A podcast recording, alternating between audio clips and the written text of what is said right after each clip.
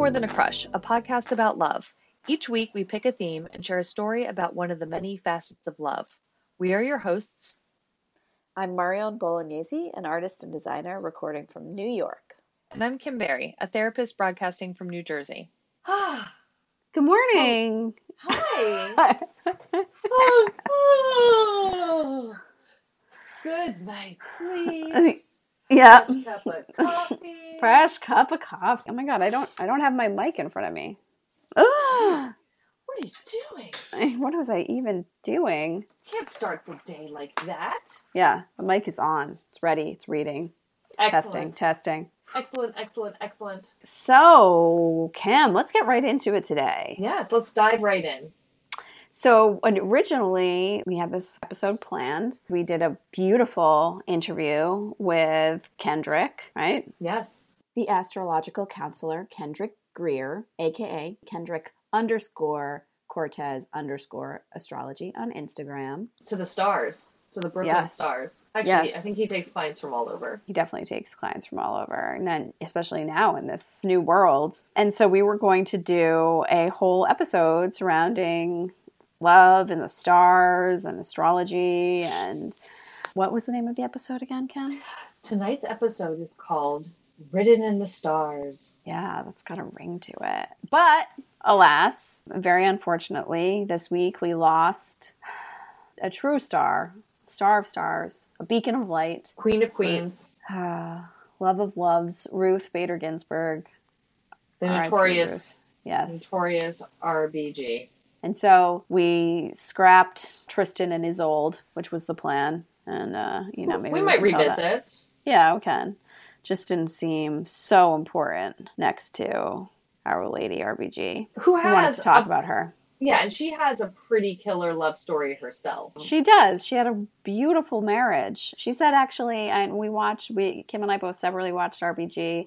I had watched it before. It was a delight to watch it again. She said that that was the greatest fortune of her life was marrying her husband, meeting and marrying her husband, which I thought was pretty great because we know she had a, a long and impressive life with a lot to be very, very proud of. So, if above all those incredible feats, she still considered that to be the number one, I think that that says something pretty important, right? It, it truly does.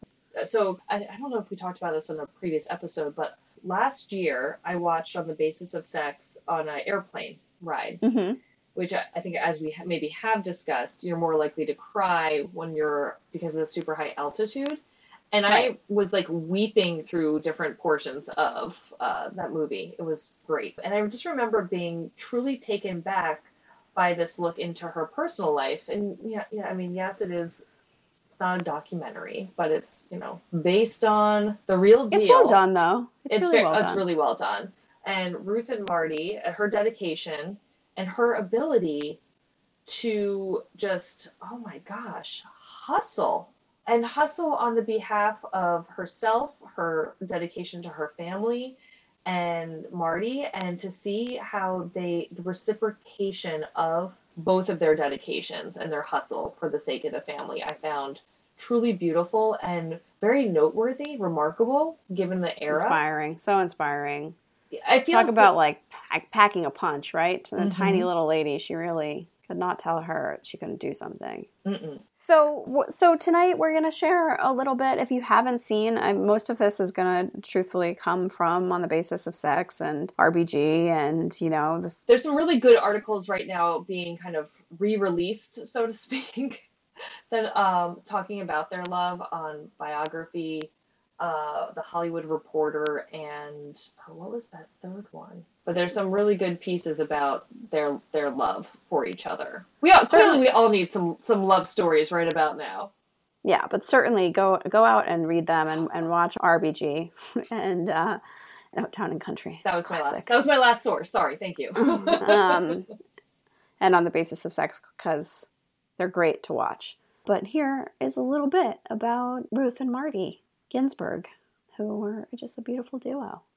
So they were both born and raised in Brooklyn. Brooklyn. He in 1932 and she in 1935, into Jewish families. Her family, I think, uh, at least one of her parents was first generation, or she was first generation on one, Mhm. from one of her parents, and on her father's um, side. on her father's side. Great. And They weren't very well educated. They didn't get to go to college. And I think that they placed a lot of importance on education and they really wanted her to have something different. Her mother really encouraged her to be independent and to be an independent thinker. Though she definitely wanted her to have a successful and happy marriage, she wanted her to also be able to take care of herself. Mhm. So she instilled that in her. Yeah. And unfortunately, her mother died right before she graduated from high school when she was 17. Must have been so hard for her. I think she had been raised as an only child for some time. She had had a sister that had also passed away, and I don't know when that Yeah. was. There was, I mean, her her life has a lot of loss in the beginning, uh, certainly, And But- challenges. and challenges, Like tremendous, tremendous hurdles. Yeah. Um, uh, so her friends pop into RBG for a little bit, and it's pretty cute. They talk about her and how, you know, even though she was so beautiful, how she was really a tomboy and she didn't really concern herself with girly things. She was a very deep thinker. They they could never get her to like chit chat or gossip. That was not the thing. But they did call her Kiki. Did you pick up on that, which I thought was hysterical? Yeah. I was like, where did that nickname come from? And yeah, I know. Tell us more. very, very cute. I loved it. Yeah. So off to Cornell she went, and they had this funny little insert about how parents love for their daughters to go to Cornell because just simple math, the odds were in the favor of the women to find find a spouse there. To get their MRS degree. Exactly, uh, it was like four to one men to women, and it was a good place to find a husband. And I don't think that Ruth was there for that purpose alone. However, she did meet Marty there. She also said at one point that she never had to repeat a date. Yes. She, have, she was she her was freshman year, right? yeah. She just you know she dated around. She wasn't. I mean, she was there to learn, but you know she she understood her worth. and they met on a blind date, but he cheated on the date. He cheated on the blind date. He had someone point her out to him. And so it wasn't blind for him. He saw her and he thought she was cute for sure. So, anyway, she said that he was the first boy that she ever knew that cared that she had a brain. You know, at that point in time, I think it's important that people realize that wasn't really something that was encouraged. Um, or necessarily valued.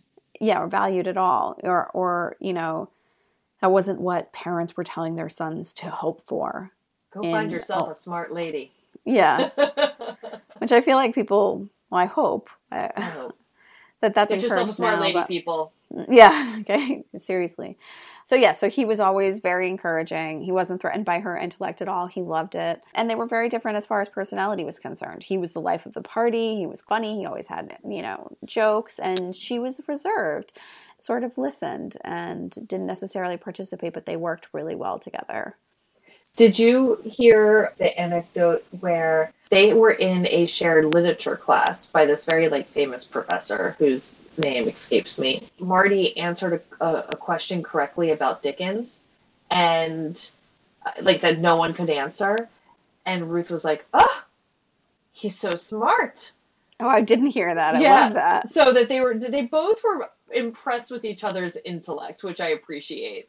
You know, yeah, it that's wasn't- wonderful and stimulating. you know? Yes, I think that. I mean, even though they were very different, I think they were like a, a equal pairing uh, intellectually. Which even for Ruth, who was such a, a bright young woman at the time, perhaps she was having a hard time feeling equally matched herself. I'm sure she was. She's pretty exceptional. I'm sure that it was hard for her to Mm-hmm. you know find find her equal on all sides of the spectrum But also at the same time, something that like kind of like they'll complement each other in the sense that he is very outgoing and lively, and she's a bit more reserved. Just enough opposites attract, but also enough that it, they can probably have some very interesting conversations. absolutely i 100% agree with you shortly after graduating from cornell they did get married on june 23rd i believe of 1954 they got married That's right after graduation, then. yeah immediately after graduation. I thought this was interesting. Apparently they decided that, that whatever profession they pursued they were going to pursue it together. Yes, I thought that was so interesting. yeah i thought it was very interesting and so they chose law together and um, they both went to harvard law. Did you did you hear about kind of how they both came to law? no i didn't hear that. Please tell me. So, and this is, I think, leans very heavily into kind of like the, all the other supporting stories we're hearing about Marty, in which um, he loved golf and he couldn't play golf in the afternoons if he was in med school because all the courses were in the afternoon. So that was going to be a big problem. So it made more sense for law. But then also a kind of a, a footnote that it, it didn't really suit Ruth's sensibilities as much. So really they were both best fit to, to study law together. And that's so interesting. But imagine what would have become if certainly something interesting would have still become if they oh, had chosen medicine, you know. Yeah these two brains together, these glorious people supporting each other, minds supporting each other. Yeah, and and just to think, you know, of what two people can do when they really do support one another. Mm-hmm. You know, and champion each other for for their strengths. Right. What a champion he was of mm-hmm. her. You know, incredible, and they both were for each other. Yeah, oh, it's like really, really, really touching. So yeah, he was incredibly supportive of her. He supported her in becoming a lawyer you know, at, at, that point in time, a woman's work was basically just considered not nearly as important as a man's. And he did not have that thought process. He really believed that her work was as important as his. And he pushed her and encouraged her to achieve as much as she could. And that he was so ahead of his time in that. And it's really, really wonderful to hear about. And just when you see them, when you see him and the way he looks at her, it's just, please so they both went to Harvard. Did they say in her class was 500 men to nine women? Something outrageously insane lopsided. like that, right? And then in addition to that, everybody's trying to make the law review at Harvard. And I think that I'm not sure if any woman had ever made Harvard Law Review previously, but she made it in her second year. So she Which was really reserved for the the creme de la creme. Only the very top performers can, yes, can achieve top, that. Yes, the tippity top again, she attributes her success in school to him, to well, his support. I, part of that too is how many times I mean, she took some of those classes twice, once for Marty and once for herself when he became ill. Yeah, that's what I was just going to get to. And then never mind oh, the fact that they no no no please jump in. This, like, we're doing this together. Um, she had no this is, this is our show. Um, they had so a 14 month old. okay. yeah, at this point. they had a child. So they're both in law school at Harvard, right? And they mm-hmm. have a mm-hmm. 14 month old. Like I have two 12 month olds right now. Like I can't even imagine if both me and my husband were in law school trying to grind right now, doing, doing away from this. everyone's family. Yeah. It, well, she didn't even have any family. Right. Right. Well, her father. I think her, her father, father was still in Brooklyn. Yeah. anyway, uh, she says her daughter and having her daughter actually really helped her with school because, you know, they had childcare for a certain point in time. And then when she got home, before the baby went to bed, she would stop everything and have that time to play with her daughter, which is mm-hmm. very nice also. And that break from everything kept her sane. It rejuvenated and, her. Yes, and rejuvenated her, which it, it is a wonderful thing. Even more impressive for anyone yeah. who spends time with a small child. yeah. Not always what someone would qualify as rejuvenating, which which I think it really speaks to her ability to be present and like just like let's focus on the joyfulness in this moment because I think a lot of people would be at their wits' end. I could see that story oh. being framed very differently and not so if you just think about her though and you know they talk about how she burned the candle on both ends and really mm-hmm. you know she was working all night long she barely ever slept if she was always thinking just like really really you know she's such a critical thinker thinking about everything really trying to process these cases these intense cases and really challenging cases having a moment where you just have to stop and get onto a child's level it could be really beneficial you know mm-hmm. just get yeah. out of your head for a minute but yes as kim mentioned in her husband's third year of college, he was diagnosed with testicular cancer and underwent treatment.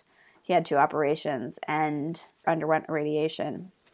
And during that time, he could not keep up with his schoolwork in the same way that he had previously, and she had to do his schoolwork for him.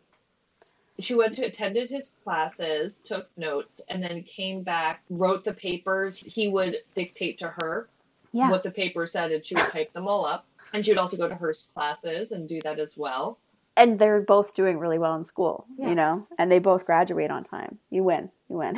you win mom and wife of the year in uh, 1956. Well, officially and, the title. yes, certainly, certainly. And I think what's interesting is there's lots of opportunities, I think, to have thrown in the towel. One of the things that's quite apparent early on is how determined Ruth is because again, she's about to start law school and she's, you know, has a small child. You know, is this a good idea? Do I do this? Do I not do this? Oh yeah, a lot I of mean- women didn't. A lot of women would have dropped out. Yeah, like I'm in school now. My husband's incredibly ill. There wasn't a very strong survival rate for him at that time. And she could have said, you know what, I can't go to school. I have to take care of my husband. But it, from some of the, the articles I read, her attitude shifted and said, no, more now than ever, I must finish because in case something happens to Marty, I have to be able to um, provide for myself and my family. Right. And Marty was not saying, no, you must stop and help me or raise the family. Even outside of their nuclear family they were creating, they had a lot of support and a lot of no excuses attitudes. I don't know if you had, had read the quote or remember it from, I think it might have also been in RBG, that Marty's father had kind of said to Ruth, because Ruth was kind of hemming and hawing about whether or not she actually should have started Harvard. And he said, you know what, if you don't want to go, everyone would understand.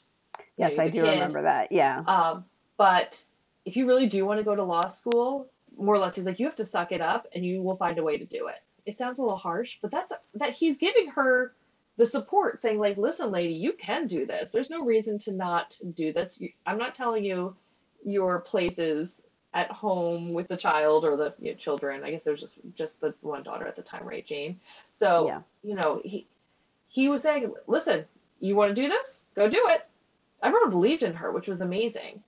And That that was that was what that- 1955 at that point because that was Yeah. before they started. So to be that determined all through the graduate program and to be supportive of her family through that process and be able for both of them to graduate. And during her husband's illness, like I don't know if I could focus on anything. Mm. I mean, maybe that helped. Maybe that helped all of them. You know, Mhm. to be able to get through it. but not Um, an but- easy task regardless. No, lucky for her, lucky for him, and lucky for all of us too. Mm-hmm. Because you know, who knows what would have become with her if she didn't have him to champion her always. He came through his illness and he recovered and came to a full remission. So wonderful. Thank, Thank you, you. his doctors. Marty's yes, thank you, thank you, everybody involved in keeping him alive. Yeah. But unfortunately, when they graduated and, and and they did graduate, no one would hire Ruth. She went on to try and get employed at several different law offices, and she had, you know, done ex- extremely well in school and had a good reputation. But they didn't want to hire women at all at this point in time. They did not really see it, just the value in it at all. They, this one is a liability. A, a liability and a distraction. And you have to keep in Mhm. mind that this is a time when it was completely fine to fire a woman because she was pregnant. There was just an incredible amount of discrimination against women. Yeah. Husbands had to co sign for women's loans. Raping your wife wasn't even prosecutable. In like um, 12 states, I think. Yeah, exactly. So, because she wasn't hireable, she went and became a professor at Rutgers. Woo woo, And- New Jersey. Yeah. and she started teaching gender and law. And she started to take on these sex discrimination cases that she's so famous for now. You know, that's really interesting. And I love how, I can't remember, was it, uh, it's, Wei- it's Weinberger versus Wiesenfeld, which is the case where, is that, I believe that's the case where it was the the father? husband, yeah, the Mhm. father whose wife passed away and he wasn't eligible to receive her social security because that was considered a woman's Payout. benefit. Yeah. It was so smart to take on a male sex discrimination case to and really to, prove and to her show point. how that like toxic masculinity. That goes both ways. It's not just a matter of helping out women. It's you know when we have equal rights when there is that equity in the laws it benefits everyone. And, you know, she had really a tremendous amount of success within sex discrimination and won a lot of cases and changed the way women were treated in this country forever. And every woman out there and family out there. Um, owes her a debt of gratitude. And please go and find out if you don't know. But still, we're focusing today on The love, um, the, the, love, story, the love story, which though, is related you know, to her legal career as well. Absolutely. You just have to hold your horses for like two more minutes. Right. Um, so yeah, in in 1980, uh, Jimmy Carter nominated Ruth for the Court of Appeals, and at this point in time, she had to move to Washington, and Marty quit his job, and he moved with her to D.C and it, you know, he had said, you know, she had always really supported me in my job, and now it was my turn to kind of take a backseat a little bit and support her in her job it's important to make note too how incredibly successful Marty. That's what I was just gonna say. He it wasn't. He was he was a powerhouse. He was considered one of the best tax attorneys in New the York field. City, I think. Yeah, yeah. Oh, probably all over, right? But certainly, yeah. I remember seeing it like New York City. They're like one of his clients was uh Ross Perot. Ross Perot, yeah, high profile cases. He was doing big money. Was, yeah, seriously, right? Yeah, he was very, very, very successful but I think that he felt what she was doing was more important mm-hmm. for the country. And, and, they talk about that actually, that in earlier years, when he was going after partner at his law firm, she kept house and she did the cooking and and sort of, you know, what was then considered like the women's work, you know? Mm-hmm. But when she really started to go after these sex discrimination cases, he was like, you know, this is really important what you're doing and I want to support you. Maybe also driven slightly by her famous uh, famously not so spectacular culinary. Well, I was gonna say she was taking care of the house and the kids, but she was not cooking because Marty, yeah, Marty was. Well, they said that she was at first, but it wasn't Ugh. great, and she had to be banished from the kitchen. So maybe there was some some other motivation involved in that. But I think he, her daughter said she hadn't she didn't eat a live vegetable till she was twelve, which I thought was a hilarious. a live vegetable. It's like, oh my gosh, that's awful. Yeah, I, I that, could like smell the canned green beans from here, and I wanted to bomb. That was a thing of the time, though. Mm. Also, know. you know, canned things were very popular at that time. Packaged things. Yeah, it's, I mean, it's still gross. Yeah, yeah. Yeah, so he had no problem sort of playing second fiddle to his wife. He loved her, they loved each other, and he wanted to support her in any way he could. And if that meant that he was going to take on a more untraditional role and be the primary caregiver to the family and, you know, do all the cooking and take care of the house, then he was going to do it. No problem. Was he still practicing down in DC or just and less so or not at all? Well, he went on to um, to teach he taught at many schools and was a tenured professor. I can't, I think, think that he ends up teaching at Columbia. I can't remember exactly where, but he did go on to teach. But I think he was still practicing law for sure okay. during this period of time. I just don't think that he was, you know, working around the clock mm-hmm. like she was. Right. Maintaining the thriving practice he once had. They have some very cute anecdotes where they go back and forth and he has a lot of jokes like he definitely was a character and mm. loved to crack a joke on his own at his own expense really or tease her. The looks he gives her when he like pokes at her are hysterical. They talk about if they're if they give each other advice at all and he said that they made a rule that she wouldn't give him any advice about cooking so long as he didn't give her any advice about the law. But I don't believe that that was true at all. I think that they were just having fun with that. I think that they spoke a lot about legal matters and consulted one another. And I agree. You don't choose to go into the same career as your husband by choice and then swear off discussing it yeah. around, you know, the dinner table or you know wherever. And apparently he would come and collect her from the office, you know, when she was just working too late and drag her home for dinner and put his foot down and say, That's enough. It's time for you to go to dinner and it's time for you to go to sleep, too. Mm-hmm. Enough work. So thank you, Marty Ginsburg. Super appreciative of you. Thank you for supporting your wife and women everywhere. Mm-hmm. I think mm-hmm. that, you know, right now there's so much criticism of men in general with the Me Too movement, and a lot of it is deserved for sure, and things need to change. But it's important to shout out that there are really really good men out there as well and allow them to model model the appropriate loving dynamics for, yeah, for this, everybody to see well this was a good man you know one of my favorite stories and i think I don't. I apologize if I'm jumping the gun and you're about to share it.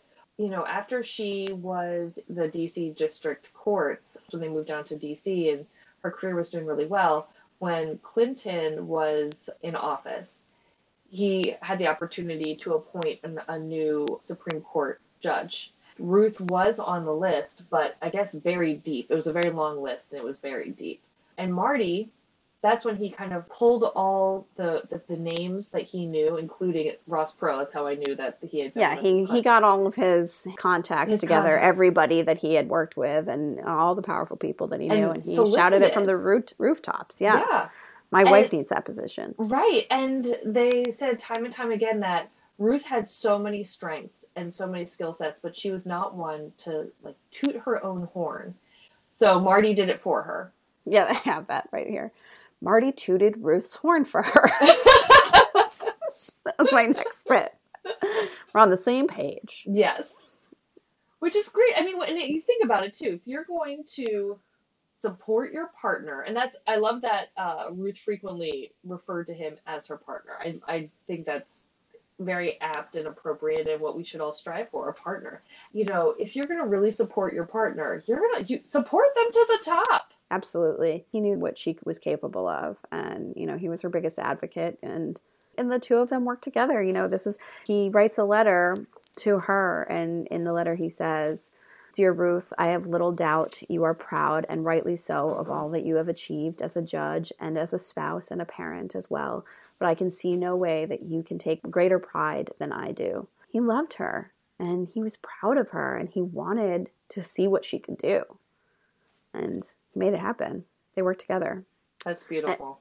And, and so she was nominated, as we all know. Clinton interviewed her, but he said within the first 15 minutes he knew that he was going to name her, and then she was voted in 96 to 3 which is pretty impressive yeah rbg really does do a nice little spotlight on the two of them and um, you know the footage of them as i've said multiple multiple times already is pretty great and they talk about how i can't remember what she was being honored for but they walk into a room and Marty's saying this, you know, that they walked into a room and and everybody stood up. I think she got like a standing ovation when they walked in together.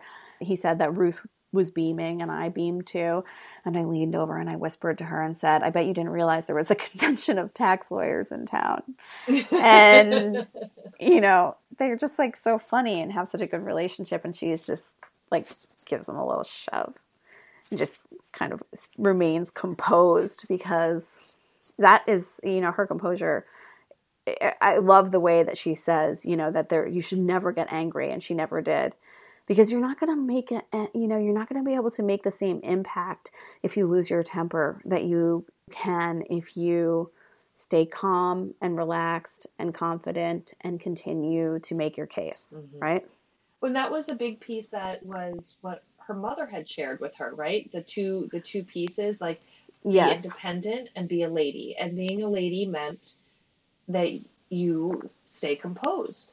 Um, and, you know, I think especially, you know, I have nothing against the therapist in me says there's nothing wrong with being angry. But I right. think what happens frequently, especially for women, and especially during those, you know, the times that we're speaking, I mean, even still now, you know, it's the kind of double edged sword. A woman's angry, she's a bitch, she's shrill, etc here Ruth understood the value of her being heard and the importance of her being heard. And when she was going to deliver that message with a level tone and a calm demeanor, that she was going to be heard, she's going to be able to make her point, and it would be that much more powerful. And to be able to kind of control her emotions in a public arena as she has done is truly a feat because there's clearly so much passion and devotion behind the work that she has done. Yes. So I'm going to close my part of the story of Ruth and Marty Ginsburg with this letter that he wrote to her from his deathbed. And he wrote, My dearest Ruth, you are the only person I have loved in my life, setting aside our parents and kids and their kids. What a treat it has been to watch you progress to the very top of the legal world. I have admired you and loved you almost since the day we first met at Cornell some 56 years ago. The time has come for me to take leave of life because the loss of quality now simply overwhelms. I hope you will support where I come out, but I understand you may not. I will not love you a drop less. I just thought it was incredible. I love him and yeah. love her, and I hope that they're together now. Yes, same. Yeah, and she deserves a rest, even though we don't know what we'll do without her. Well, she's left a beautiful, powerful legacy behind. And I think, if anything, we hopefully will be inspired to continue moving forward with that. At minimum, maintaining it, if not enhancing. Um, and we are going to vote. That's what yes. we're going to do. We're going to vote. Let's vote, everybody. So, our next segment, I hope it doesn't feel too incongruent. And uh, we love Kendrick very much. And this was recorded earlier on before the events of this last week. Enjoy, nonetheless. So this was a little levity for us all because Kendrick is very fun. Yeah. And and we can hear about some more stars, maybe not legal stars, uh, the stars of the sky and how they may or may not influence your love life. And you know, I think at minimum there are some there's some parallels around. I mean, it's a very different kind of work, uh, being an astrological counselor as uh, as Kendrick is, but nonetheless, there's a lot of passion and devotion to the work that he does and the way that he cares about the people he works with. And I think ultimately, when we started this interview series, we were we really wanted to to draw parallels between how people can do all different kinds of work and have all these different focuses uh, in their lives that does have that dedication, does have that passion, and, and has that love for the work and for humanity. So it looks like yes. very different things, but there, it's the, there's some some common threads. And he'll also give us a little bit of advice as to how we should, you know, plan to get through this time ahead. Yeah. So, without further ado, the incredibly talented astrological counselor Kendrick Greer, aka Kendrick Cortez Astrology, if you want to find him on Instagram and get a reading, which you absolutely should do. You know what, Kendrick? So I apologize. Usually, when we schedule these, we are doing them via email. I send you the questions ahead of time and I ask you to tell me how you want to be introduced. Well, I am an astrologer. Uh, sometimes I use the term astrological counselor because usually when I do readings, it goes far beyond astrology. And I just end up being more like a, I don't know, like a psychotherapist sometimes. Oh, but um, yeah, but I'm, but technically I'm an astrologer. That's my okay. And he's a genius. Everybody that has had his counsel all 100% agree. Well, I really need that. And I will say, during COVID, my numbers have dramatically heightened. So I'm doing multiple readings every week. And it's, you know, it's, it's fun. It helps me too sometimes. I'll tell you a little bit about myself. So I. Yeah. I started having an interest in astrology around the age of 16, 17. Like most people, I would read horoscopes and uh, YM and Cosmo, Cosmo and all that. And I was curious. I was like, how do they do this shit? What is this about? So I just started researching. So being the 16 year old, I researched my ass off everything about astrology. I found out how it works, where it comes from, the history, how people do what they do. And then after years of that, uh, it was time for graduation. So I went to Ole Miss. I graduated. I mean, I um, majored in art and journalism. So uh, the paper that I was working for my freshman year didn't have a horoscope section. So with my knowledge at the time, which was still very little, not very little, but it was like you know a little, but enough to uh, where I I contacted the editor and I was, hey, I feel like I want to write horoscopes for this paper. And she had a meeting with me, and I wrote for that paper for about four years. Wow. So um, wow. after writing horoscopes for years, I decided to give readings a try. So most of my knowledge of astrology came from experience of giving readings for many years. And uh, and technically, like it's such a complex and layered like art or science or whatever. It's a mixture of all those that I'm still learning. I'm still learning to this day. But I've been able to exercise my intuition, and I I, never like the word psychic and I because I, I, my style is very non frou frou. It is non. Uh, it, it's not overly serious. I like for my clients to feel like they're talking to a friend. You know, just a normal conversation, and I'm giving back information and giving advice in a way that feels warm and even funny sometimes. I like to keep it light, but of For course, sure. Life is not light all the time. Mm-hmm. So I do get those serious readings where it affects me, and like you know, we cry together, we laugh together. I my my tagline quotations on either side of that. It's like you know, I want you to feel like you're speaking with a friend, and I think that helps. And um, I, I, like my style, and like I said, it it's not even just a, a, a, reading. After a while, it just becomes like it's it's like a like you're talking really like you're talking to a friend, mixed with like therapy, mixed with astrology, mixed with just me listening. I think like you know like sixty percent of what I do is just really listening. It's, it's really it's really interesting. I have a good ear. I've trained my myself to have a good ear, and it's naturally there too. I will say this year has been more active in a long time than um, than ever. When people come to you, are they asking to find something, or are they kind of just? Because I'm curious, with it being COVID and there's so much uncertainty, if people are coming to you find out something, or is it just what? Well, speaking from my astrological side and my astrology side, this year has been a crazy year astrologically and just i mean astrology is basically just life and it's just a reflection of like what's going on up there and how it affects down here and what's going on up there is so tangled and so crazy we have three planets in retrograde still right now and it's in all in cancer and so a lot of cancer people are going through it hard. Well, hell, we're all going through it hard. But mm-hmm. uh, and then we had that full moon in Aquarius this last week or this week, and like you know, uh, everything is heightened with that. But to answer your question, people contact me because they usually feel a sense of things just aren't going smoothly and they're reaching out and they want to uh, have a sense of basically when you break it down they just want to know everything is going to be okay. And right. sometimes it's not going to be okay.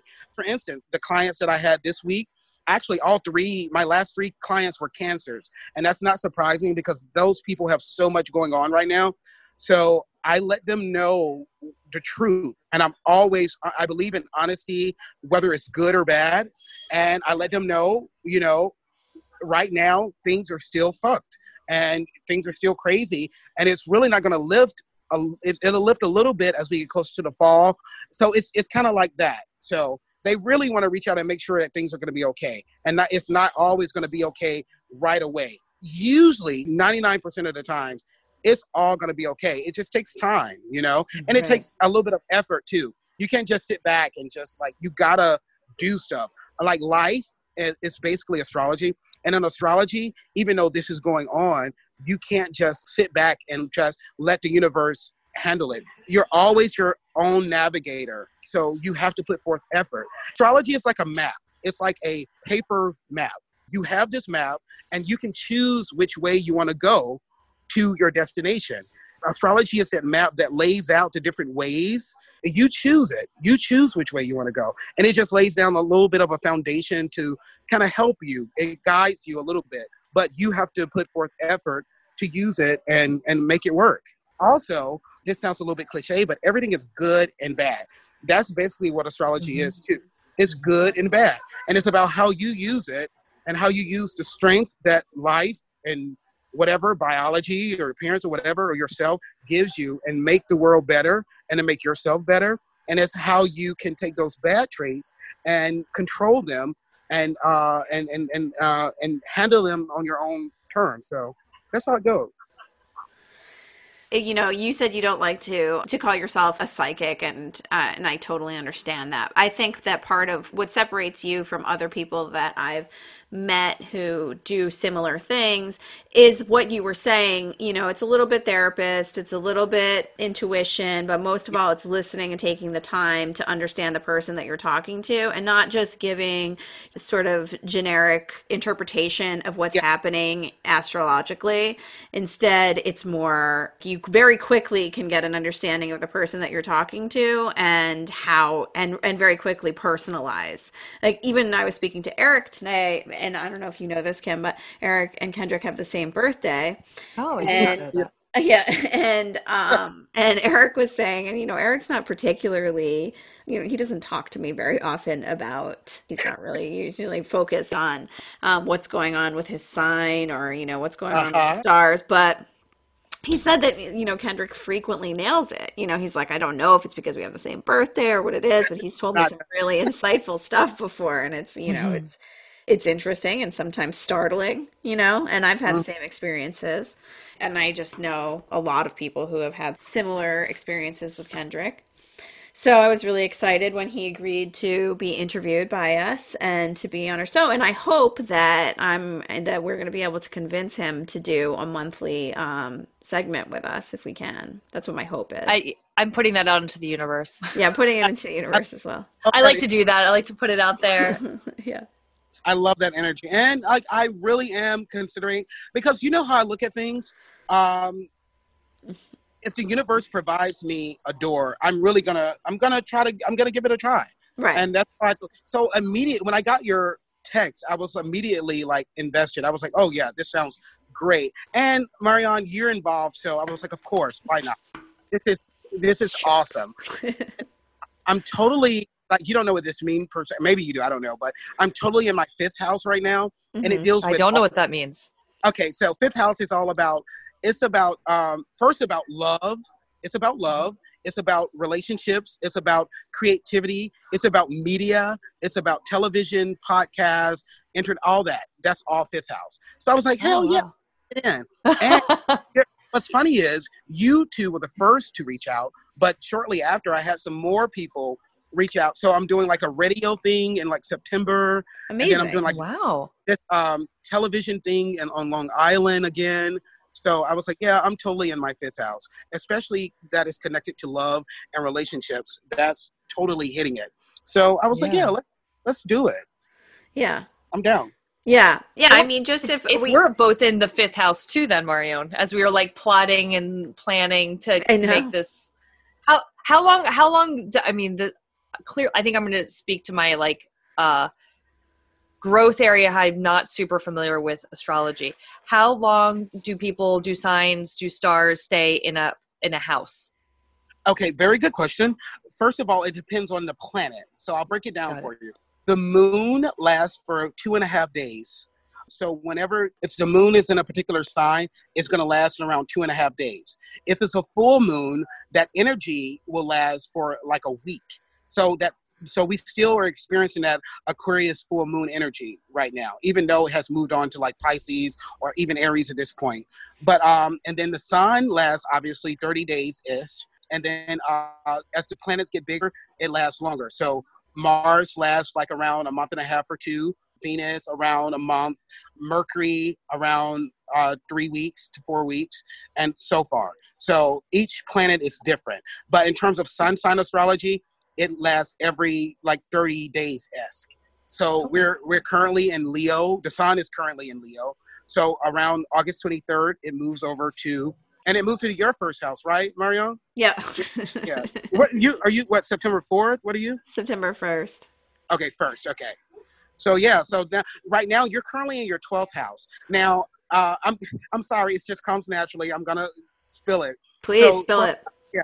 So you're in 12th house energy right now, and that's the end of your astrological year. So everything from this particular year is riding on your shoulders. So it's 12th house is a little bit hard. You know, Yeah, it deals with it deals with scheduling changes. It deals with moodiness. It deals with like uh, overthinking. It deals with a little bit of sadness. It deals with, uh, but the thing about it, it deals with a spirituality that is positive. So, and it's feeling, it's dealing with working with yourself inside and outwardly, and making yourself a better person and being of use and helpful. It's a helpful house too. So, Well, that's good. Kim's laughing only because she knows I have been going through it lately, not because she is laughing at me No, my- no, I was, I was like, it's like, no, no, no. I'm just like hitting the nail on the head. yeah, Yeah. so it- That's, oh, it- that was that's some of the things to deal with. Deals Yeah. with. But uh, yeah, so yeah, so to answer how long a sign stays in a particular planet, it depends on the planet. Yeah, uh, my my daughters also are September second.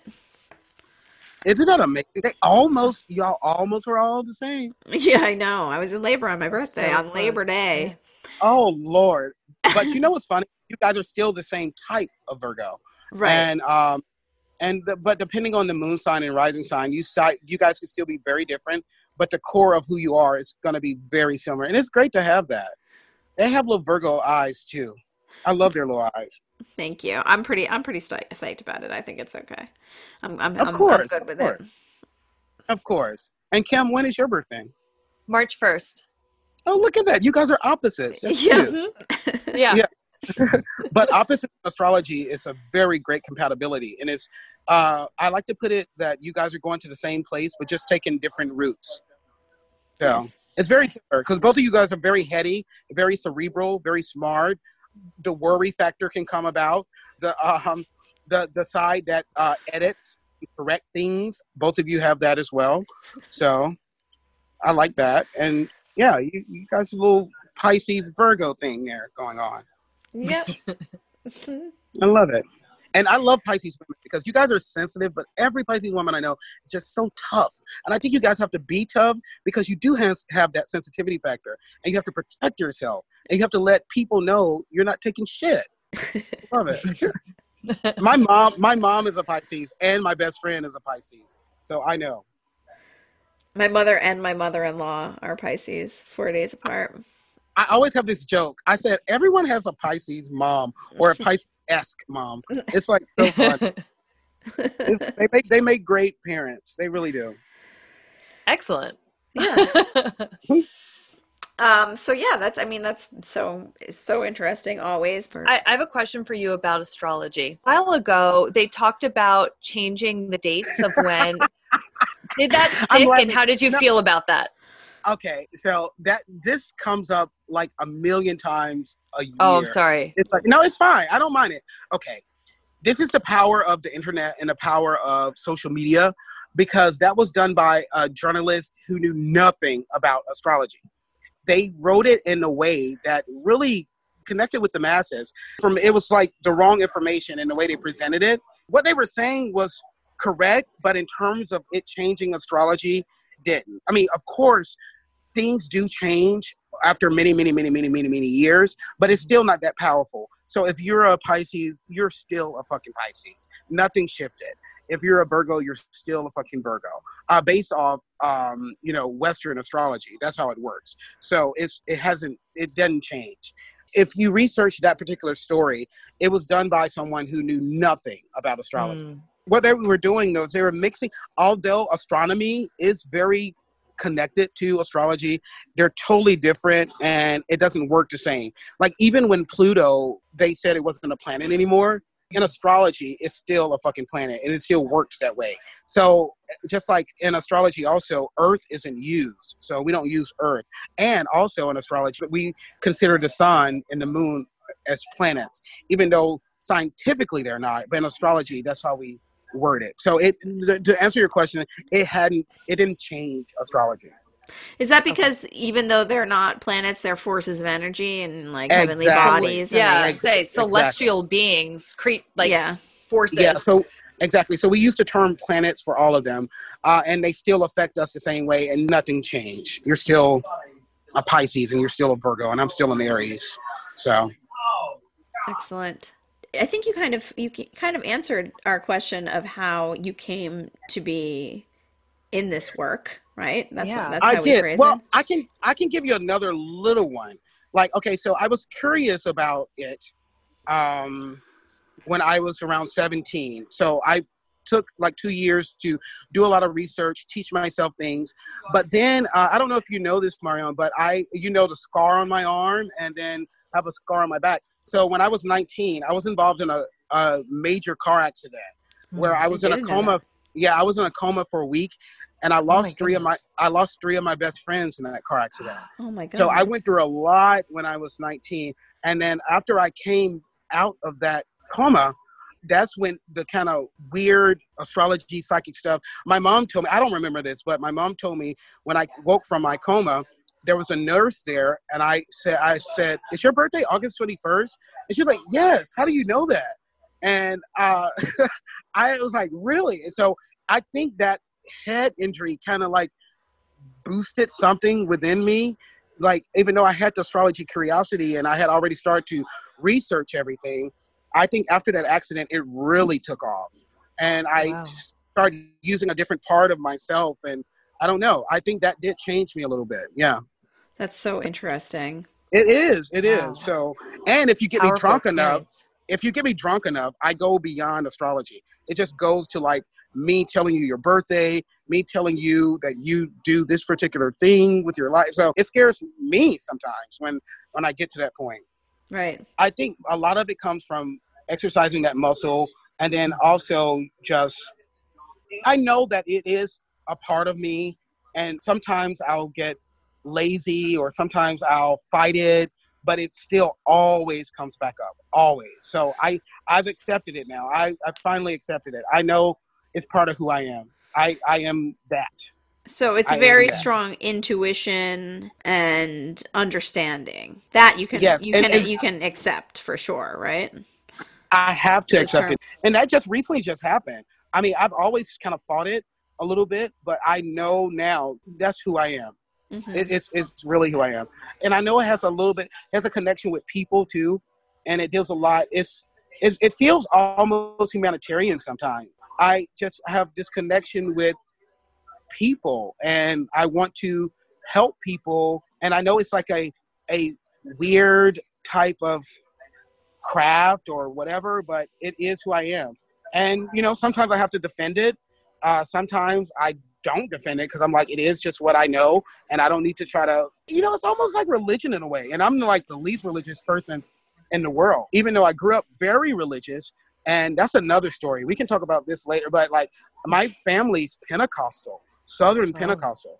But you know what? They're very supportive, and my mom will go to church and she will talk about her astrology and her astrologer sign and the sisters in the church will be like what the hell are you talking about you know, this is satanic. This is not. And my mom was like, wrong, you're wrong. Like, you know, the three wise, the three wise men were astrologers. And this is, and she would, I love this. She would say, you know, the stars and everything up there is created by God. It's more godly than anything. So you need to talk what you know. And she would defend, and I love it. But yeah, my family's very religious. And but when I was 13, I asked to leave the church, and they said, yeah, if you really believe it, you want to.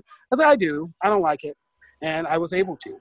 But I brought that up because sometimes, you know, astrology can can feel like that. And I absolutely hate when people say, You believe in astrology? I'm like, bitch, I don't believe in anything but myself. It's what I know. I it's not a belief system. I know astrology. It's a difference. Yeah. So it sounds like you had love and support from your family, even if your beliefs didn't necessarily unify at that time, and that your mom has come to have an understanding and a love for what you do and support which is wonderful. Exactly. Yes. Do you have a favorite love story that you want to share with us? I don't know about a favorite, but I'm going to tell you what came to my mind when she asked me that question. Okay. Okay, you ready? yeah. I'm going first thing that came to my mind is the story of uh, Piper and what's her name from Orange is the New Black. I love their love story. I, I like because it was complex, complicated, you know, she was with a man at first, and then she got like, you know, she was weak in a way, and um, and what's her name pulled her in, and you know, they went on this debaucherous adventure and got in trouble, then met back up in prison, and then had their love life. And I, I just love that love story. And then at the end, it didn't work out all the way. I don't know. It's just something about that love story that I love. Like it, what is her name? Um, the girl from the '70s show. That '70s show, yeah. yeah. What, what's her character? Lar- Lara Pe- Pepern. Preper. Google it. Yeah, I'm gonna, I'm butchering her last name. I love their love story. I mean, the only other one I love is like maybe my parents because those bitches are still together and they're so gross and they're like we're each other's friend, best friend. I'm like okay, but I'm very lucky long, to have. How long have they been married for? Forty three years. Wow. Yes. Yeah, that's awesome. Um, and Laura Prepon. Oh yeah, that's Laura right. Prepon. Yes. That's, so I love that love story, but you know. Um, well, I mean, so if your parents have been married for 43 years, that's definitely an, impressive love story right there as well. I yes. love their they're from the south too, so they've been married since they were like 18. So. Wow. Yeah, my parents are pretty young, like only like 63. And they get along well still? It's just, it's so gross. But um, you guys need something else to do. they don't. Seriously. No, I guess you're right. But so, uh, yeah, I'm just like, I worry sometimes. Like, well, I hope nothing happens to one of you because they re- that's literally all they have with each other. Like, they don't Right. even fuck around with other friends and shit. But They're best friends. yeah, they are. And that's cute. You know, I, I, I, I play around, but it's, it's nice. Yeah, I agree. I think it's very nice. I'm gonna ask another question if that's all right. Please. I love So- So I don't know if you know this. I'm a therapist, a psychotherapist. Okay, I didn't know that. And I hear you on, I think, you know, while our work is different, I would imagine there's some similarities in clients coming to you and whether or not they anticipate getting, you know, quote unquote good news, but at least help having you help them like hold and contain, you know, the the tough part of stuff, um, emotionally, life experiences, etc. And and you were saying that's tough for you as well. And, and this is such a therapist I kind of almost apologize in advance. Like, how do you how do you manage that? Like, how do you, especially because you know you're talking about astrology being a bit of a map and kind of you know you have all these other factors, biology, experience, you know your your family, where you live, all this jazz. Like for you, how do you kind of help? How do you handle it? Kind of sharing that information with your clients and then ending the session and then like what's what's left Okay, I'll tell you this. If I give about three readings a day, I am completely physically drained. Like it mm. takes so much from me. So I limit myself to three. A day. Like after a reading, even if it is kind of a light reading sometimes, I, I use that particularly part of my brain or my heart or my psyche or my soul, whatever, I'm drained. So I have to be careful with how much I give of myself and how much I, because we as humans, and, um, many of us, and particularly myself and many water placement people, we take on the energies of others. So if I'm giving a reading, whatever the person's going through, I really I take all that in, all the time. So when I'm done, I'm like, like sometimes I have to take a nap after I give a reading because I give so much of myself, and I'm taking in everything that they're giving, they're saying, they're feeling, all that. I have to be careful with how much I give of myself. Um, but during readings, I listen about 50% of it. And then, like, you know, then 30% of it is like, you know, talking, giving a little bit of advice. And basically, what I tell most of them, they already know what's going on. They know, and they already know what to do too. They just need that support and that that second voice to say, go on and do it. And usually that's the case very rarely do I have to say, don't do, don't do that. And like I said, most of it is just listening and, and being there and being supportive mixed in with the astrology and letting them know, well, this is lined up and this is the area that you're associated with right now. And coming up soon, this is the uh, area that you're associated with. And it's in a good space or it's in a weird space, but nonetheless, it's going to be focusing on your home situation. It's going to be focusing on your job. It's going to be focusing on your children, like you know, like that. Very interesting.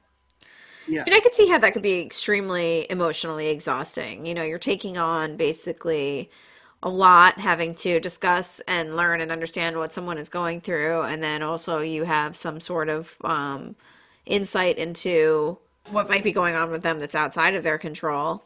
Mm-hmm. It's a lot. Yeah, yeah but I still like it nonetheless. Even sometimes I complain. I'm like, oh my gosh, I got you know two readings today and one went over an hour, but it was interesting. And you know what's funny? During the COVID time, I have so a lot of my stuff is referrals. So mm-hmm. I'll give a reading to one person, and like these people are calling from all over the country, guys. So uh, I had a person from Phoenix, uh, a couple people from California this month. Uh, my one of my last uh, readings were this lady from Chicago, two people from Florida. So it's like all over, and it's just from referrals. And uh, it's wow. like my next one. I have um, this lady's father-in-law is calling this week because she told him about the reading. He was like, "Well, I won one too," And it's funny when I'm readings like older men.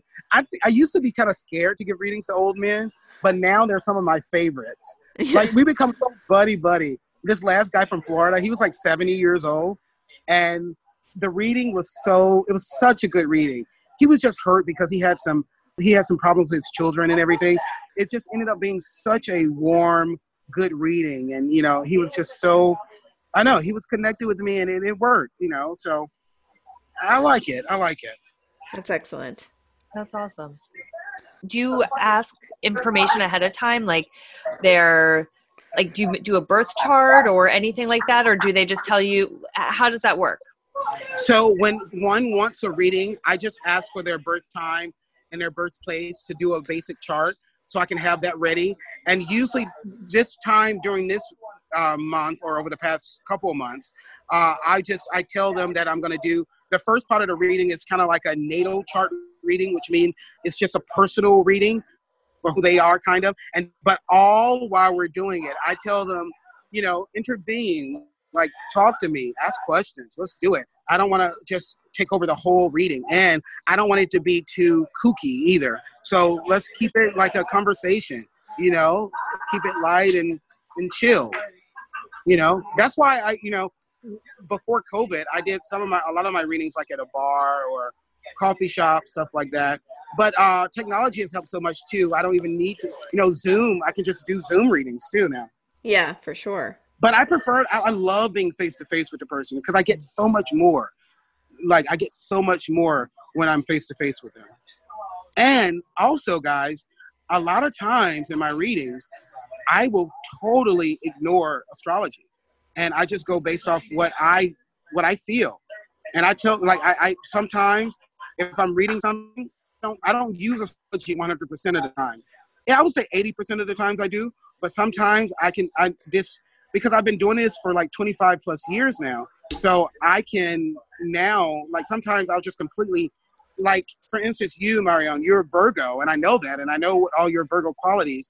But if I'm re- there's something about you and I know you are a mom, so I'm not cheating. But even before your your babies, I would say you have this very nurturing side that's there that can come from like whether it's your friends or other family members. So, and that's not particularly uh, a Virgo trait. Like they're very helpful and all that, but I wouldn't say nurturing. But you have that nurturing aspect that's there. So what yeah, does that, that, that, what do you think that comes from? That kind of thing? Like that's just something that you can that you sense about me or do you think that that is part of something that you would find if you were to completely do my chart? No, like a moon sign or something. It, it comes from what I'm feeling from you. Okay. Yeah. That's very exactly. interesting. Well, I want to do. I want to do a formal reading. Uh, let's schedule it. Oh, look at that! Let's do it. Let's do yeah. it. Got you. I got you. Don't worry. We'll do it. What do you do? Do we Venmo? Oh yeah, I've been doing Venmos. Hell, I have to do what I can. Hell, yeah. I'll take it any kind of way I can get it. But mostly Venmo or, or Zelle. Yeah. Yeah, so we can Venmo or Zelle and Zoom. Venmo okay, Zelle. let's do it. I know. Me that too. Like I want to. I want to get in line for this. Yeah. Okay. I love that, especially you, because I like you know in terms of your job and you're being a Pisces and all that. So I like it. Let's do it. I, I find I really want to. I really want to read you, Kim. So because I, I there's some stuff in there I'm curious about. Me too. Yeah, I'm curious. I want to see. I want to see.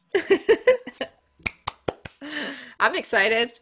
I hope I get to hear how it goes afterwards. You know, Kim will tell me what she's comfortable with. Yeah, people people usually talk about it, you know, but uh, when I give my readings, you know, I have to like I had this one lady who referred her aunt and she was like, okay, so when you talk to don't tell her anything. I was like, hey, babe, come on. Totally, totally confidential. I won't even tell a husband after yeah. I talk to a wife. You know, you can't do like you can't do mm-hmm. that. It's that's your reading. Yeah. You can't do it. It's personal. Exactly. I apologize. I think I started to ask this question, but I probably interrupted it with another question.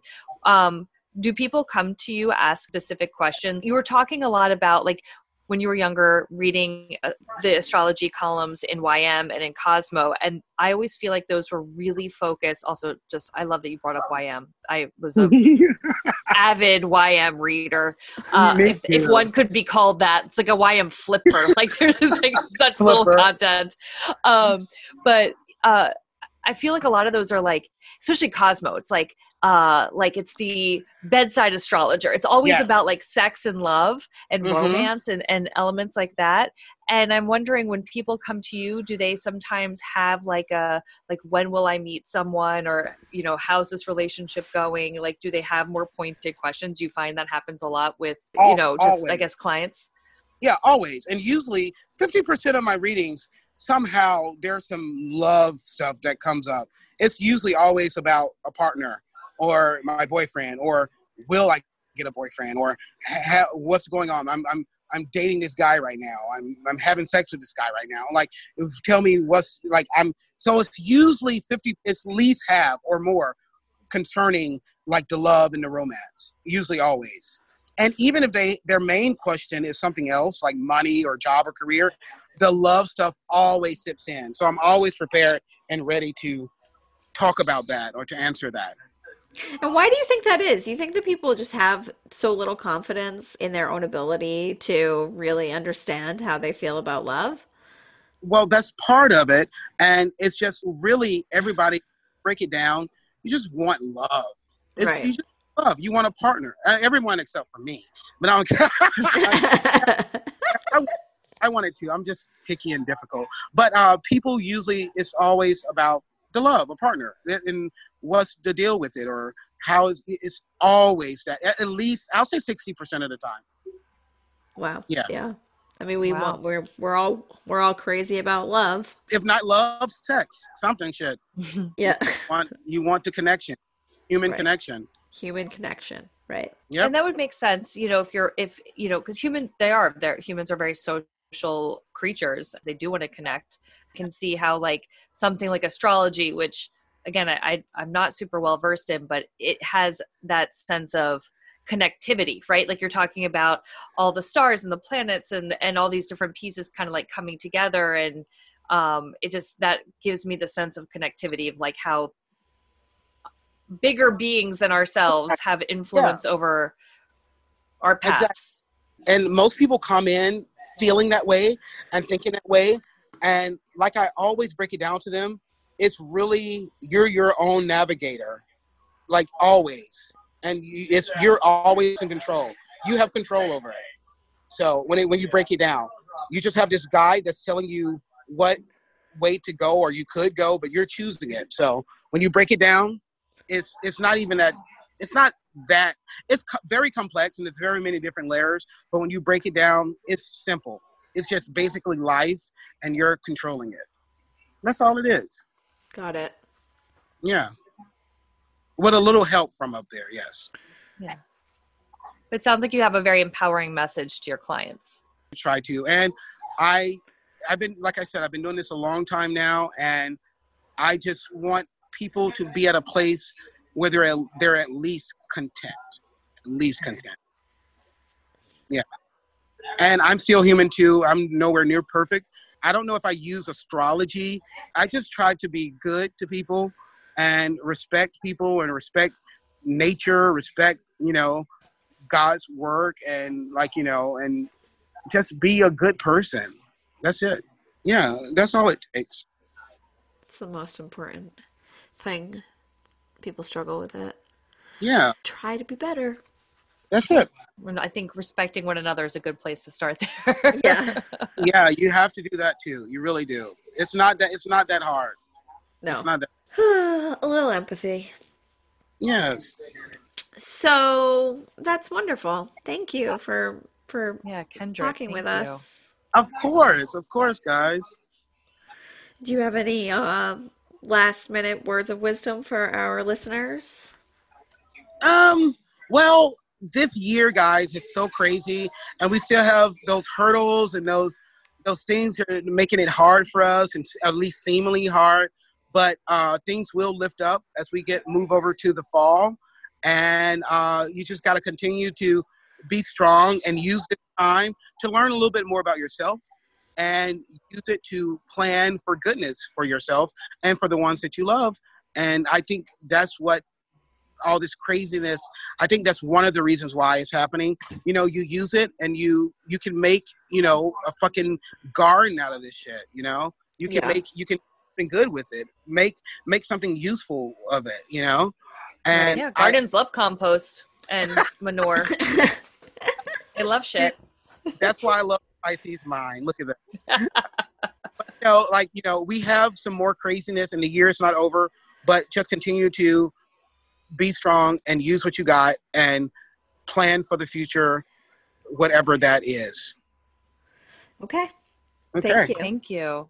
thank you guys All right. Well, hopefully we'll see so you much. soon. yes you better contact Yes. me i like that Thank yes. you. And we have a water a fire and an earth earth Woo! wind and no we're not a wind we're earth water fire so we have a I like it. love New it. band. Yes. I love All it. Thank you. Well, that was great, right? Kendrick, thank you so much. I Love you. I Kendrick. was Love very you. educated as I always am at the end of these interviews. Yeah, he's really amazing. I mean, I have have been very lucky to have been able to, you know, spend some personal time with him and we hang out in a similar circle and he's it's a real treat to surprisingly get a get a reading from him while you're also having a cocktail. I Yeah. tell you. Buy That man a that's a- drink and and get him to get, give you a reading. I reached out to him to schedule a reading. We Oh, you did good. We have not. Yeah, I haven't yet, it. but I do really want to. I know that he has been very busy, but I look forward to, to getting a reading and hearing a little bit about hopefully some very good positive things. I it was very I've really reflected on on actually after our interview thinking about how he was talking about if he has like three sessions in Mhm. a day, he has to take a nap. He's so wiped out because he's just giving so much uh, so much of himself to his clients, which it really shows how dedicated he is Yeah, and, and how hard he's working in these sessions. 100%. Kendrick, you're a good man. You're wonderful. Wonderful man. So, Kim, what are you crushing on? Oh shoot, not prepared. Mm. Oh, okay, okay, totally, totally small, lovely win. Uh, the temps have dropped uh, just enough that we're like savoring that wonderful fall weather, and I have an awesome new jean jacket I bought in the springtime, and I think I wore it once. Mhm. and then it was too warm. And I have a love for jean jackets. I have too many. But this one is like one of those like it's like quilted, it's a little warm, it has like the Sherpa Sure, Uh, yeah. yeah. I love And that. So I finally get to wear it and um tomorrow actually is my wedding anniversary. And Congratulations. it's uh we're going out to eat, which is something I have not done since quarantine. And since it will be outside, I will probably be wearing at a very nice restaurant my my jean jacket, which I'm very excited about. Or my leather jackets. Like I'm excited to break out all the jackets again. So that's what I'm crushing on. It's jacket Cool enough- season. Yeah, jacket season. Loving it. And then going out to eat to celebrate uh what is um eight years. Yeah, that's spectacular. Congratulations. It was a wonderful you. wedding. A wonderful wedding. I was there. And so tell me, what are you crushing on? Parts? um, yeah. I'm, oh, you know what I'm crushing on? Hello. I'm crushing on our dear friend Nathalie Joachim's black bean sauce pois recipe from that she shared on NPR in the early days of the pandemic to help people get through some the comfort food?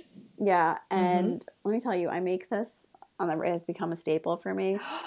And I love it so much. And this week I she insists we because we talk about it a lot, she insists that I'm doing something like a little bit off because I always have a lot more black bean husk at the end of the the sauce always comes out perfect and she she agrees from the pictures that it tastes good and I keep on making it anyway. But I have a little bit more of this husk at the end that's reserved because you sort of have to like grind the beans Mm. through a strainer to get it to be really, really smooth. And it's like so silky smooth and spectacular. But I always feel like I'm throwing away what sh- something that could be used for something really great. Mhm. So I made black bean burgers with it. Me and my husband did, and they were Mhm. so fucking good. Oh, that's great. That's yes, awesome. yeah, do it, make it really oh. good. Oh. Both both things really good. The sauce claw, and then afterwards, black bean burgers. Sorry, Nathalie. I know. Maybe you won't. Maybe you won't have enough. Actually, maybe you'll do it properly. Maybe I'll know how to maybe I'll know how to make it correctly. Yeah, exactly. Yeah, yeah. I wonder if it's the brand of black beans that you're using. I mean, I don't know. I dried or canned. Dried. It's, according to her, you can only use dried, and we have a 50 pound bag of dried black beans because Okay. my husband prepared for the apocalypse. That was one of the ways in which he prepared. So, I love. We can never have enough black beans in our house. no, and the girls love them too. We cook Okay. ours with coconut milk a lot. That's how I make this with coconut milk. Ooh, gotta get on Yeah. it. Yeah, I- it's not in the recipe uh, though. I Well, threw that's. that I think that that's. We're starting to admit here that you where you're deterring. yeah. Well, no, but that comes after. Anyway, you look at it. Nathalie's recipe doesn't need any any mods, but I um I, I like to cook, so I like to I like Yeah. to throw some some of my I like the way self into it. I like the way you cook. anyway, Natalie, love you always, and Kim, love you always. Oh, thanks. I love you as well. And I love doing this. I, I so I sent Mariona a text earlier today, and I just said, you know, I'm not gonna. I don't. I could find it and read it out loud, but that would be dumb and take too long. But the gist of it was, thank God that my job right now is just to sit and read love stories because I think that's all I can tolerate in this moment. And it was really joyful. I was like, oh, you know what I have to do for work? Work. A little bit of air quotes there, but uh, for, for my task, for my responsibilities as a podcaster, I get to sit here and read about a really lovely true life love story and watch a documentary on it. And it's true. The glances, Marty's face when Ruth talks about him in that one, I don't even know, once a speech from like the 90s. Maybe it's when she's being like uh, signed in for Yes, yeah, I think so. that. Uh, and he's just like, he's like almost bashful. oh, the one where oh where she says something about him, and he's like, Yeah. Ugh. It's so it's so sweet. Like they just they truly love each other and he supports her and she loves and supports him and it it's just fantastic. And I'm like, you know what, if this is if this is uh the quote unquote hard work of the day, I welcome it. I hope we all I hope we all can find some hard work of the day that involves reveling in in love and joy and commitment to each other. So oh, and we started a new segment this week. that's right. Spread the Love, where we share love stories that are shared with us or love stories that have been shared with us that we have asked. We're Um, collecting. We're yeah, hoarding love stories. share. Yep. First So, account love stories. super There's some good about ones. that. There are. And if you so if you have a love story you want to share, I mean I've had friends that just have texted to me or have posted in our Instagram accounts or we have an email. You could It doesn't have to be formal. email. It doesn't have to be No. long. We will, if you don't feel comfortable, if you're not a storyteller, we'll figure out how to tell it. Share it with us. I mean You got nothing te- to lose. technically I think you could tell us your story in three sentences. That's a beginning, middle, and end. Yeah. You could do that. I believe in you. Also, if you're concerned, we can change. I already have a friend who's asked me to to change the name, so I get to name her and her her paramour. That's fun. Yeah. It is fun. Yeah. Hmm. Schnickela. Hmm. Okay. All right. Good night. Oh, Good morning. Oh, crushers, we love you so. Yes. Have we a love you. fantastic day. Yeah. Sweet dreams. Sweet dreams. Go get them, team. Bye. Bye. Stopping. Thanks for tuning in. You've heard from us, and we'd love to hear from you. Do you have a love story to share? Looking for some advice of the love variety? Reach out on email, more than a crush podcast at gmail.com, and find us on Instagram. Don't forget to rate, review, and subscribe. Special thank you to Nathalie Joachim, who composed our theme music. We're so appreciative, Nathalie. Thank you. We love you.